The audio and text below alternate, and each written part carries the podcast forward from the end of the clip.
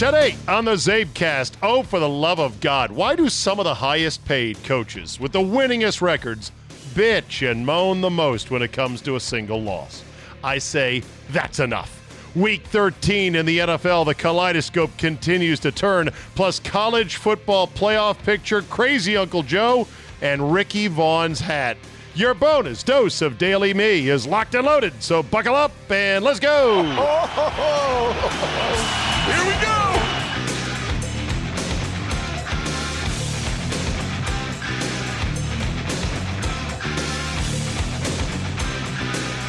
They set out the field goal unit. Hawk, the punter, takes the snap. And then the toss to the end zone for the touchdown to the place kicker, Come Jason on. Sanders. Come on. Come on indeed. Monday, December second, twenty nineteen. Thank you for downloading. How about that, Mister Fung, as the saying goes. The Miami Dolphins with a trick play for the Agers. Punter, Ages, punter to kicker, touchdown on fourth and goal. Hell, when you are, what, two wins? Two wins on the year, you're playing the Eagles, why not? Why not? Fourth and goal, you're down thirteen to seven. Ryan Fitzpatrick is running your team. Stu Beard, as uh, my friend Charge calls him. Our friend Charge calls him. Those classic uniforms that every day and every game the Dolphins do not wear those classic uniforms with those classic logo, with the classic logo on the helmet, is an affront to humanity. It really is. It's a disgrace. Okay. We've got a lot to talk about today, not just the Eagles going down in flames, but what a shit show the N F C East is. Dallas at six and six is still your leader. Philly at five and seven is sinking fast. The Redskins at three and nine are suddenly the, the hottest team in the division, and the Giants at two and ten are absolutely terrible. You know, the the Redskins, if they if they shock the Packers. They got two winnable games against the Giants and the Eagles. Oh, would you stop already? Hey, I'm just saying. The big one is coming up on Sunday in Green Bay. And then two winnable games at home. I'm just six and nine to finish out the year. They'd be playing Dallas to go to seven and nine to even the series. Could Dallas finish one and three themselves? Sure. Why not? Anything can happen. Can you imagine? Can you imagine? The Redskins making the play. Scenarios. All right, headlines in Week thirteen. Just I'm going to quickly go through these. Uh, we'll dig more into it tomorrow on the Zabe Cast. I got a lot of college football I got to talk about and a lot of sound today as well, so I hope you don't mind sound. And I'm, I also have to get out of here in a half an hour. I, I've got to get these things down to thirty minutes tight or thereabouts. It's not that I don't love you people. I do. It's just I've got to manage, manage, manage, manage my life and my time and my efforts and everything else. That's all. But we'll make the most of it here for thirty-plus minutes. You know I'm going to go long anyway. Okay, let's get to it. Ravens gut the Niners on a Justin Tucker game winner from thirty or from forty-nine yards out. It should be the stat of the day, but I don't have the music handy. Nice prep work. Okay, shut up, all right? I want to hear it. Um... He has made now, Justin Tucker, thirty-eight consecutive fourth-quarter field goals. That is crazy, bonkers, amazing. Everyone talks about Vinatieri as the greatest modern kicker of all time, maybe the greatest kicker of all time, period. I don't know. I think Justin Tucker, when it's all said and done, I think he's better. Bigger leg. It's just Tucker has never hit the big show pony kicks like the ones Vinatieri hit to win a couple Super Bowls and, of course, the kick in the infamous snowball. So there's that. Uh, the Bengals shall not be winless. The Jets are back to sucking as Cincinnati wins, which was a prime opportunity for the bottom feeders, namely the Dolphins and the Redskins and the Giants, to uh, make up some ground. The Giants did by losing, but the Redskins and Dolphins did not. Uh, the Packers bounced back against those same Giants, and they were just flat-out terrible, and Shermer should get fired. The Eagles, we said, laid an egg in Miami. I cannot wait to hear snippets of sports radio in Philly on Monday. Uh, the Steelers get revenge on the Browns. There was a whole T-shirt controversy because Freddie Kitchens, uh, um, ma'am, I'm just here to replace this water heater of yours. I'll get, I'll get this right out anytime now. wore a T-shirt that said, Pittsburgh started it. Nah, Pittsburgh started it. What has this league become? I thought this used to be a league of men. And you're wearing T-shirts now with these kind of childish expressions. Pittsburgh started it. Somebody mocked up a T-shirt. I don't think it was actually for sale. Maybe it is. That said, and the Steelers finished it. Yeah, because they beat the Browns. Baker Mayfield hurt his thumb on a pass. Excuse my voice. Not a good sign. When uh, the very first thing of the week I'm doing uh, shows a cracking voice. But uh, Baker Mayfield injured his thumb, came back to play in the game on a follow-through knock on a helmet. I'm surprised it doesn't happen more often all the time. But the Steelers are a hell of a story, having started one and four, and now look at where they're at. Six of their last seven, I believe, as they are very much in the playoffs if they were to begin today. The Titans break it open against the Colts with a blocked field goal for a touchdown. Minshew Mania is back in Jacksonville, but guess what? The Jaguars still suck. Nick Foles is terrible. Minshew's not much better. Tampa wins that game. The Rams demolished the Cardinals. The Broncos clipped the Chargers on what I thought was a totally B S pass interference call. Others disagree, including Alberto Riveron. And the Redskins fell behind fourteen nothing and then proceeded to dominate the living shit out of the Carolina Panthers in every facet of the game, mostly running the ball and stopping the run. The Redskins had nearly two hundred, two hundred fifty yards rushing, I believe. Almost had two hundred-yard rushers. Geis went off for a buck forty or something like that, and Peterson had ninety-nine. Geis with a couple of spectacular runs, a spectacular stiff arm that you have to see to believe. It left a dent with the defender where he got shoved into the ground uh, at, at the game. And then you had Christian McCaffrey, fourteen carries for forty-four yards. You would have to go back and look at his profile of games to find another team that did a better job on him. It was absolutely amazing. And, of course, now Redskin fans are going to start sniffing delusions of grandeur. We're close. See? This is good. It's not far away. Josh Norman, by the way, didn't play, and neither did Ryan Kerrigan, whose consecutive games played streak snapped at like one hundred fifty-three. Oh, did you know, by the way? Was it one fifty-three? That might be one thirty-nine, something like that. Uh, Kerrigan, who's in the concussion protocol, had his face mask bent last week on a, not a crackback block, but I believe this is what Cooley once taught me. It was called a sift block by tight end Logan Thomas of the Lions. You know, the former quarterback at Virginia Tech turned tight end. He crunched into Kerrigan and did it legally where he didn't lead with his helmet, but just the sheer weight of his body with Kerrigan not really looking at the block coming, bent Kerrigan's steel face mask. Unbelievable. Oh, yeah, Josh Norman didn't play. He was seen sitting on the Panthers bench in Redskins gear in pregame warmups. What a douche. And the Patriots and Texans was too late for this edition. More on the N F L tomorrow, especially with Andy Pollin. All right, let's get to the college football. Your headline of the weekend was Ohio State crushes Michigan. They overcame a scare with a knee tweak to quarterback Justin Fields. He came back to play, and they were just dominant in every way possible. Afterwards, Jim Hard- Harbaugh, I know I like to call him Jimmy Hardpaw, for his infamous handshake against Jim Schwartz of the Lions from back in the day. Jim Harbaugh was having none of your narratives in the media. Is this a talent gap? Is it a preparation gap? Is it a coaching gap? What is the biggest difference between you and Ohio State at this point? I mean, I'll answer your questions, not your insults. So that wasn't an insult. I mean, you give them one hundred eighteen points in two years. They played really good. They played good. That's what I'm asking. What's, what's the biggest difference in the gap between you guys? They play better today. Yeah, Jim, I guess just uh, follow up on that. Moving forward, uh, what are the areas where, where you feel like your program uh, can progress to be able to close that gap? We'll, um, we'll regroup and, and come back and play our, our next game. Um, regroup and retool. Get our guys back, uh, prepare for our next ball game. Okay. Who was wrong here? The douchebag reporter or Harbaugh for being a snippy little bitch. I sort of side with Harbaugh because this.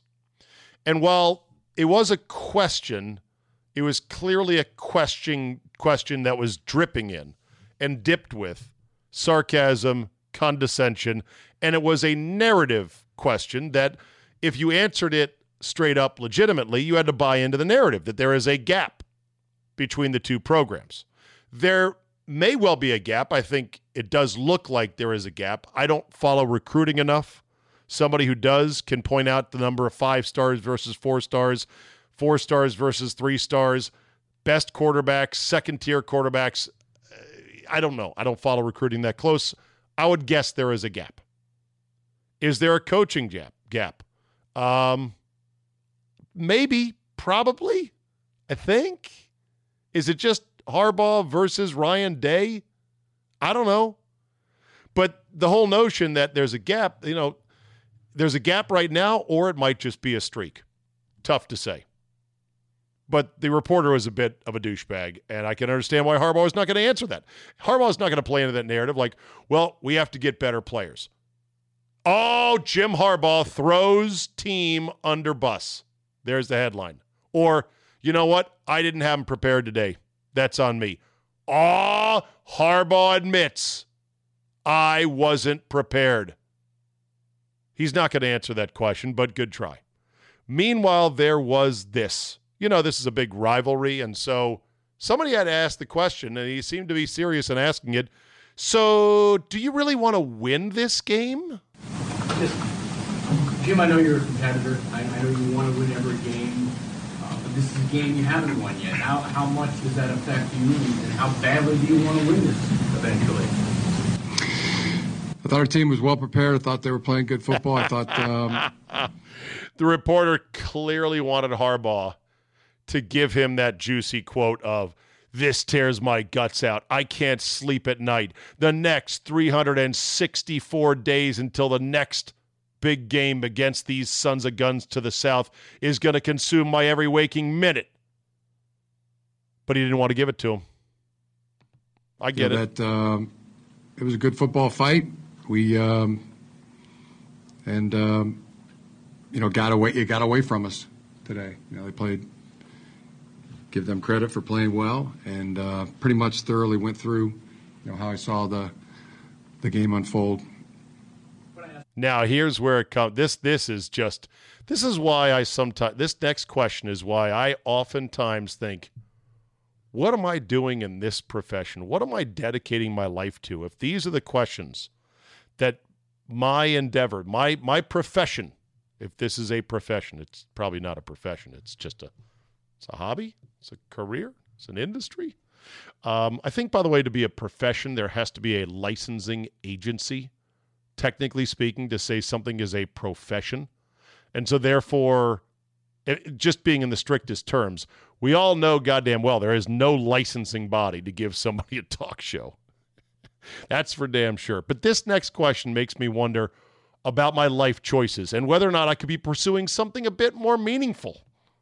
Yeah, really. We we really want to win the game. Yes. You personally. Yeah. You personally want to win the game. The, listen to the badgering, where he had to finally say, "Yes, we want to win this game."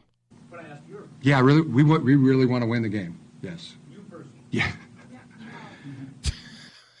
You personally. Uh, yeah. It's Jim fucking Harbaugh. He's not an interloper from Texas who has no knowledge of the traditions and the history of the rivalry. He's a Michigan man through and through. And this dickwad asks him, so do you really, do you guys really want to win this game? The the game unfold. But I asked you. Yeah, really, we, we really want to win the game. Yes. You personally. Yeah. Yeah. Oh my God! I this is where I think I think once a year coaches should be able to legally attack one reporter who just says something either completely inflammatory or totally over the line. and just give him thirty seconds to do his best. Like, you get one a year. Get a coupon. And that would keep the media in check. Like, oh, shit, I don't want to ask that one question where he may just attack me.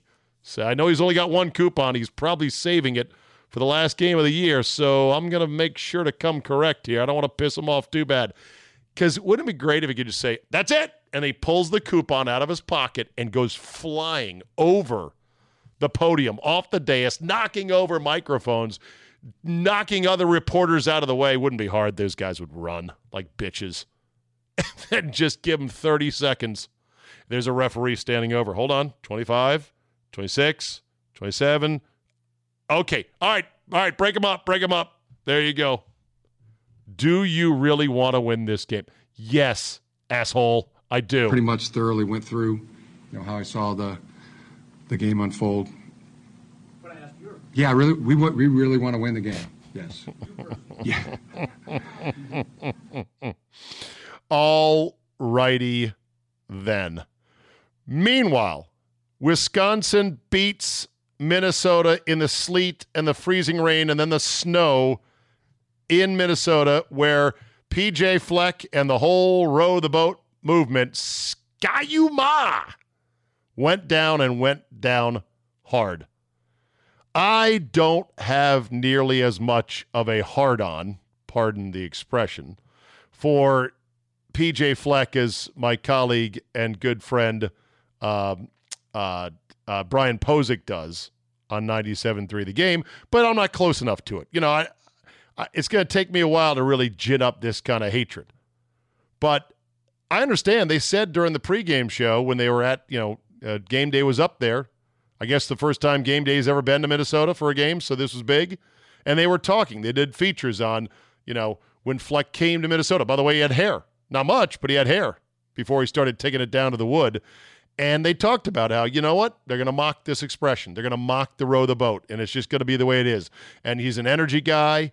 And he is, you know, a guy who's just going to go rah, rah, rah. Well, Wisconsin was better because Paul Chryst was better, because a power running team like Wisconsin threw the ball in a tight game when the snow was starting to come down hardest, because they said, oh, you think we can't throw? Watch this. And Quintez Cephas, you beautiful, beautiful, badass wide receiving man, two incredible catches on the touchdown that really broke the game open. Now, afterwards, Wisconsin reclaimed the Paul Bunyan axe, and linebacker Chris Orr was asked, well, why'd you guys do the mocking the row the boat thing at midfield? His answer, they disrespected the axe. The boat with the, the oar. Well, we just felt like they disrespected the axe um, by renting out to people, um, having it, you know, any and everybody can touch it. No. It's a fucking wooden axe, man. Everybody can touch it. They're running it around to show all these people. It means more than that. You know, people have played this game for a very long time. It, it, it means more than that. It's not a, it means more than that. By the way, this is the same rivalry where they used to play for a fake slab of bacon that was carved out of wood, and then Wisconsin won it and then lost the thing for fifty years. Minnesota's like, hey, uh, do you have that bacon trophy? Because we might win it. We might win this game, you know, at some point. And Wisconsin's like, yeah, I don't know what happened to it. Then fifty years later, it turned up in the closet of some, you know, athletic department employee, and they just retired it, and they went on to this axe. The axe isn't even that old, but here's here is Chris Orr saying they disrespected the axe. It's a little commodity or something that you can just rent out for, for money or whatever the case is. You're trying to make profit off of it. I feel like that was disrespectful. They didn't honor the players that come, came before. They also lied and said only the seniors can touch, touch it, no, only the seniors chop. Um, there it is. So we felt like it was disrespectful for them to do that. So just a little disrespect back. There you go. And you don't like the media. Okay, okay. There, there, there it is. Disrespecting the ex. Maybe he's right. Maybe I don't know the whole story of it. Maybe it sounded like you said they took it out to make money off it, where it's like, for five dollars, come swing the axe. We're going to be at the Mall of America this coming Saturday. Yay. If so, I guess that would be a little bit wrong. Auburn beats, and by the way, the uh, Badgers are once again massive underdogs in the Big Ten championship game. I don't see how they cover the spread. I mean, Ohio State is just a flat-out killing machine. And so you're talking seventeen and a half is the number. I don't see how the I don't see how Ohio State doesn't cover that number. I don't see how they don't roll it up fifty some fifty burger to twenty something burger and fries. Cover. I don't No offense, Wisconsin, I'm just sorry, but Ohio State is out for blood right now. And then there was the Iron Bowl. Oh, my God. The Iron Bowl was crazy. Auburn beats Alabama forty-eight to forty-five on a Trojan horse formation is, I guess, what they're calling it. But it goes something like this. You, you saw the game. I'm sure you know what happened. Basically, at the end of the game, Auburn sends out, they've got fourth and four. Uh, the clock is running. There's a minute and change. Saban burned one of his precious three timeouts early, which was a mistake by him. He's good. He's really, he's the best there is in the game, but he, he makes mistakes. This was a big mistake. So uh, they would have had a minute and a half easily left in the game if they got the ball back. Instead, they only were going to get it back with about a minute to go. And Auburn sends out a trick formation that caught Alabama flat-footed. Okay? So afterwards, and that the too many men on the field penalty caused the automatic first down, three knees, Auburn wins, Toomer's corner drenched in toilet paper. Okay, got it. Uh, Alabama out of the playoff for the first time, almost certainly, almost certainly out of the playoff for the first time since they invented the playoff, what, eight years ago, five years ago, seven years ago, whatever the number is. Great prep work. Shut up. So here was Nick Saban afterwards about this little trick wrinkle, in which Bo Nix stayed in the game at quarterback, but they subbed in punter Aaron Sipos, and he went out and lined up at wide receiver with the plan that they were going to motion Sipos back into the punt formation and go ahead and kick the ball away in case Alabama did not get tricked. They did get tricked. And so here was Nick Saban's thoughts on the play afterwards. Uh, it was a pretty unfair play at the end of the game. They substituted oh, the punter as no. a wide receiver. Uh, so we put the punt team in, uh, and then when the quarterback was still in there, we tried to put the defense back in. Uh, I thought they should have given us a little more time to substitute and get Watto out as a returner. We get called for twelve guys on the field. So that was very disappointing. Uh, we're responsible for that as coaches, uh, but it was a very unusual circumstance, uh, to say the least. And I think, you know, sometimes when you have those, that, you know, they should be viewed that way. Nick, Nick, Nick, Nick, Nick. Take the L, bro. Take the L and move on. Your coaching staff was not prepared for every possible externality, not prepared for every possible wrinkle, not intuitive enough to think, okay, fine. So so what? So what? They got Bo Nix out there. They're not fucking going for it on fourth and four, down at their own twenty. You kidding me? I want them to go for it on great. They're going for it. That's fantastic. Instead, he got tricked. So leave it at that.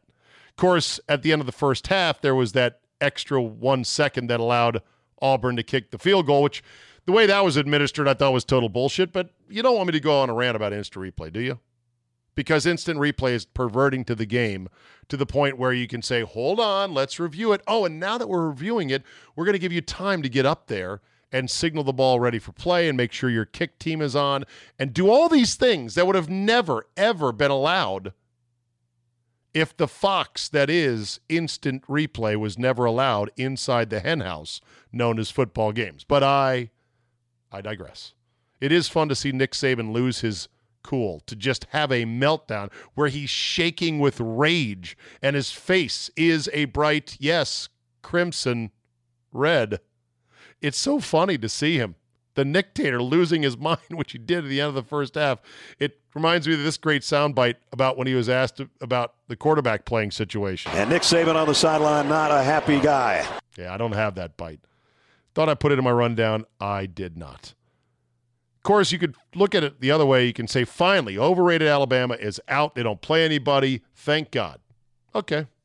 You can flip that around, and you can also say the following. Here's what it takes to beat Alabama. You got to catch him without quarterback one. He went to Oklahoma. Quarterback two, he's hurt and out for the year, going to be a top pick in the N F L draft. Quarterback three is a guy that they never planned on being the future and is only working on two weeks of work to get ready for this game and played pretty damn well in this game. You got to get the Alabama to commit thirteen penalties. That's the most ever under Nick Saban. You got to get two pick sixes, including a hundred-yarder off the back of a guy. You got to get the refs to somehow give you a one-second kick and a field goal at the end of the first half, which was very dubious at best. And you got to get a ball that goes off the upright and then run a trick play to get the, uh, the ability to take three knees. And, oh, by the way, you can do all this at home to win by three. That's it. Three points. Kind of shows you how good Alabama is that it takes that kind of confluence of events and factors to actually beat them. But Nick Saban, come on, man. Don't say that. And Nick Saban on the sideline, not a happy guy. Not a happy guy. And then there's Dabo Swinney. Or Swinney? I've legitimately heard it both ways. Dabo is still swinging his sword. Hat tip to you, Mike Leach. Still swinging his sword regarding the committee, regarding the poor Clemson Tigers. Two championships in the last three years. Working in on, on an undefeated run, still not getting the respect he thinks they deserve.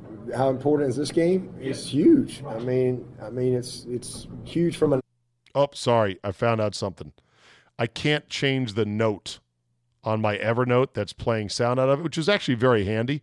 Can't do that. How important is this game? Sorry. It's huge. I mean, I mean, it's it's huge from a national standpoint because obviously if we lose this game, I mean, they're gonna kick us out. They don't want us in there anyway. Uh, I mean, it, we'd be we'd be we'd drop to twenty. You know, oh. I mean, Georgia loses to this very same team, and the very next day, it's how do we keep Georgia in it? We win to the team that beat South Carolina, and it's we how do we get Clemson out? It's the dadgummest thing. So Dad it's gunnest, big. Dadgummest big game. You know, they Dad can't gunnest. vote us out. I mean, we gotta we gotta go under we gotta go thirty and zero. I mean, we ain't got no choice.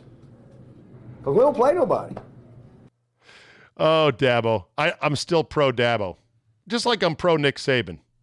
I'm pro Dabo, and he's not entirely wrong. And it's a matter of their conference is exceptionally weak, and they're exceptionally strong, and so what are you going to do about it?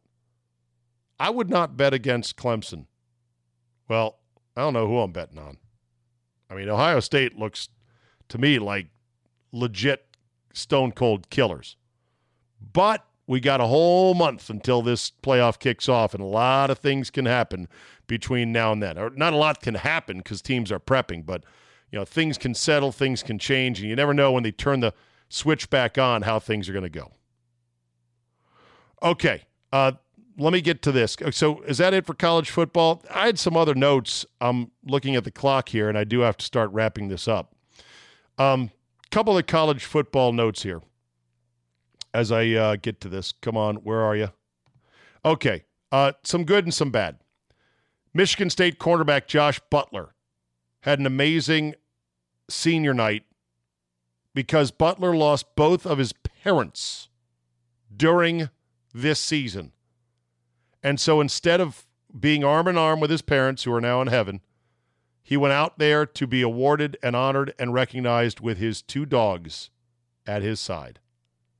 Pretty amazing. Butler both lost his father to a heart attack in two thousand seventeen and his mother to breast cancer this year. So not both in one year, but still.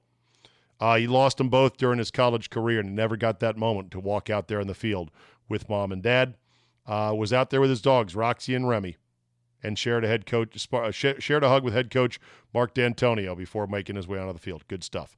Best comeback moment. How about after a, a year after that terrible knee injury that nearly required amputation, Mackenzie Milton of U C F walked out for his senior honors with his family prior to kickoff. His knee is still jacked up beyond all belief, uh, but at least it's on his leg, and he is working towards a comeback of semi-normalcy. I don't think he'll play football again, but amazing moment. Best visual of the weekend. How about the Auburn moms getting stuck and swallowed by the hedges at Jordan-Hare Stadium? Nice. My wife is like, why do they have hedges there? And I go, Honey, it's a Southern thing. It's an S E C thing. I think most of the schools. Question, S E C heads. How many S E C stadiums have hedges guarding the field? And Auburn has hedges. I mean, they've got a good eight-foot width of hedges that are very deep. And you saw the two Auburn moms trying to storm the field, getting swallowed up by the hedges. Classic. I think every um, uh, Georgia has hedges between the hedges, right? That's what they say. Could be some others. Uh, best tweet from the weekend on the Michigan-Ohio State series, busted coverage based in Cleveland. Obviously, pro Buckeye tweeted, quote, "Just got home from Ann Arbor. Fans need to take a page from Ole Miss. Just concentrate on being a fun party school because the football thing isn't working out." Ooh, sick. From Mecca Don on Twitter, when Shea Patterson transferred to Michigan and they lost their first game against Ohio State, they were saying, well, he's new, Harbaugh's new, give it some time. I could have sworn Justin Fields and Ryan Day are both uh, new. And they just put up fifty-six in the win. Could be wrong, though. Best jersey of the weekend. Joe Burrow coming out as Burrow, E A U X, in true Cajun style for his senior night. He did change out into the proper Joe Burrow jersey. I assume that'd be a penalty, a violation, a flag, if you went out in a jersey with your name purposely misspelled. Worst sportsmanship, and there was a lot of it this weekend. Iowa kicker Keith Duncan said, "No bowl for you," and taunted the Nebraska sideline after hitting the game-winning kick. Hey, slapdick, you're the kicker. Enough already. I don't want a world in which kickers are running up and down, taunting other the other team's bench. Only if you're willing to go fight the other team as a kicker should you do that. Know your role, shut your mouth, high-five with team your team, and stop acting like you're a badass. Of course, that was not really the worst sportsmanship. There was several awful, disgusting incidents. Maybe the worst one was U N L V after they beat Nevada in overtime, thirty-three thirty. A brawl erupted in which you could see a U N L V player's helmet get ripped off as the fight moved towards the wall at the back of the end zone. The A Ds at both schools said they're working uh, in a joint statement, uh, sorting out exactly who was involved, everybody that was involved, because he was at Nevada, where their stadium is really quite small for a D one program, uh, that there wasn't a lot of good camera angles, but they said they was even they were even going to work with the Nevada Police Department to review any actions that might warrant some police involvement. For that, I say bravo. Until we start doing this, this shit's going to continue. Georgia wide receiver George Pickens ejected in the third quarter of Saturday's win over Georgia Tech for fighting. He took Trey Swilling by the face mask, dragged him over to the wall, and threw him right into the wall head first. Now, okay, part of me says, it's a pretty good W W E move. But then the responsible part of me says, hey, man, enough of this bullshit. He's going to be suspended uh, for the first half, I believe it is, uh, if not the entire game of the S E C championship game. He's a freshman. This kid Pickens, he's a good player. He's not their only weapon. They've got other injury problems at Georgia right now, but this is the kind of shit that has got, we got to get our arms around this. And Kirk Herbstreit, to his credit, went out there on Twitter and said the following, quote, "Some of this taunting and fighting in college football the last couple of weeks are an embarrassment to the sport and the coaches that allow it. We need officials to take control of the game and draw a line. Players need to understand this is unacceptable, classless, and embarrassing." And I agree. Your Big Five championship games, Utah is minus five against Oregon. That's on Friday night in the Pac twelve championship. The basic shape of the race comes down to this. Assuming L S U can beat Georgia, they're seven-point favorites, and Georgia has some injury and some suspension issues I alluded to there. Let's just assume that, then it's obvious. Ohio State, we assume, will beat Wisconsin, and Clemson, we hope, will beat Virginia. Not hope, but we assume. They're twenty-eight and a half point favorites, Clemson over Virginia, and Ohio State is seventeen and a half. If L S U wins, Georgia's out, that's easy. Bama's already out, that's easy. Utah, if they beat Oregon, will have finished with one loss, and they'd be a Big Five conference champ. Oklahoma, who plays Baylor Saturday at noon, if they win, they would be a conference champ, having beaten Baylor twice, the only team to beat Baylor this year. Those are your three teams that'd be, you know, fighting for it right there. Actually, the, the two teams, Utah and Oklahoma. What happens, though, if Baylor beats Oklahoma and if Oregon beats Utah? Let's see, two-loss Baylor, two-loss Minnesota, two-loss Oklahoma, two-loss Utah, two-loss Alabama, two-loss Georgia. Oh, snap, J R! That's Alabama's music! I can't believe they're bringing it back in the... I'm just saying, stranger things have happened. Actually, Baylor would be one loss. Did I say Baylor two losses? Can you put Baylor in at one loss if they upset Oklahoma to make them a two-loss team? I don't know. We're going to find out. Okay.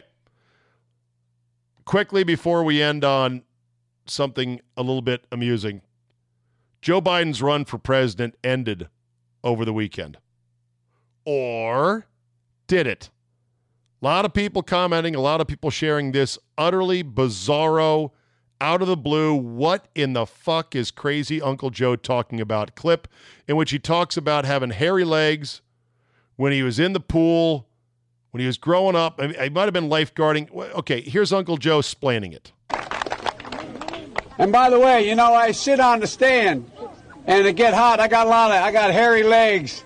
That turn, that that that that that that turn uh, um, blonde in the sun, and the kids used to come up and reach in the pool and rub my leg down, so it was straight, and then watch the hair come back up again. They look at it. So I learned about roaches. I learned about kids jumping on my lap, and I've loved kids jumping on my lap. And I tell you what, blink, blink, blink, blink. What? What in the hell? Now, I know it's it's glib to say his presidential run is over. He, by the way, is going to put a lot of effort, apparently, into Iowa because they vote first, and he is not doing well right there. He's polling fourth, I believe, sixty-five days away, sixty-two days away, something like that, until the actual primary in Iowa, or the caucus, the Hawkeye, the Hawkeye, Hawkeye. And so Biden's got to really bear down and put his shoulder into it. I don't want to say it's over because it's too unpredictable. The, the the Democratic race for the nomination is going to be the wildest thing in my lifetime politically to watch. I'm I got my popcorn ready. I'm just sitting there going, oh, oh, interesting. So I won't rule anybody out. And let's also look back to when everyone thought for sure when the Trump grab him by the pussy audio came out, that was it. People were tweeting, bye Felicia, left and right. And that should have been fatal, but it wasn't, somehow. So I'm not saying this is necessarily fatal. I'm not even saying this is the biggest Joe Biden gaffe. But what what are you talking about? What are you talking about? Your legs and kids and kids in my lap. All right, let's end on this. The hat and the actual baseball that Charlie Sheen wore and threw in the hit movie Major League can now be yours to own, but you'll have to beat out everyone else for it in a Leland's House auction. Here was the scene in which Charlie Sheen's character, good old Ricky Wild Thing Vaughn, strikes out who? Clue Haywood. Get about the curveball, Ricky. Give him a heater. Heater. All these pitches to choose from. Maybe we ought to try something different this time.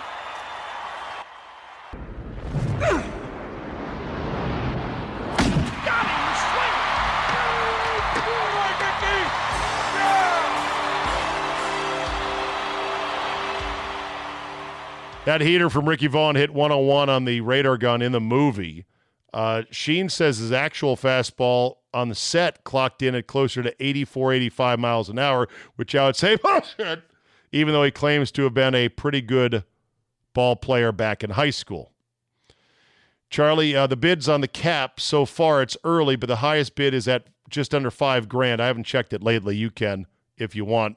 The ball has ten bids on it, and that's going for just under three grand. That, to me, is a, a pretty cool collectible. It's one of the most infamous baseball hats in movie history. And if they can authenticate it and prove that it's really just, it's his and it's not just some ratty old Indians hat, that's a hell of a collectible. All right, that'll do it for me today. Thanks so much for listening. It was a fun solo romp on a Monday. I'm kind of liking my solo romps on Monday. I get to bring all the stuff I want to bring to the table, and then we'll start mixing in our guests this week starting tomorrow. Tell a couple of friends, rate and review. It helps with the algorithm. We're all slaves to the algorithm. Have a good Monday. It is December, everybody. Tis the most wonderful time of the year. The holidays are upon us. My lights are up on my house. I couldn't be happier to thank you to brother-in-law Todd, who held the ladder and worked at a union pace, I might add, but he still helped me get it done on Saturday. Thanks for listening. Have a good Monday, and we will see you next time.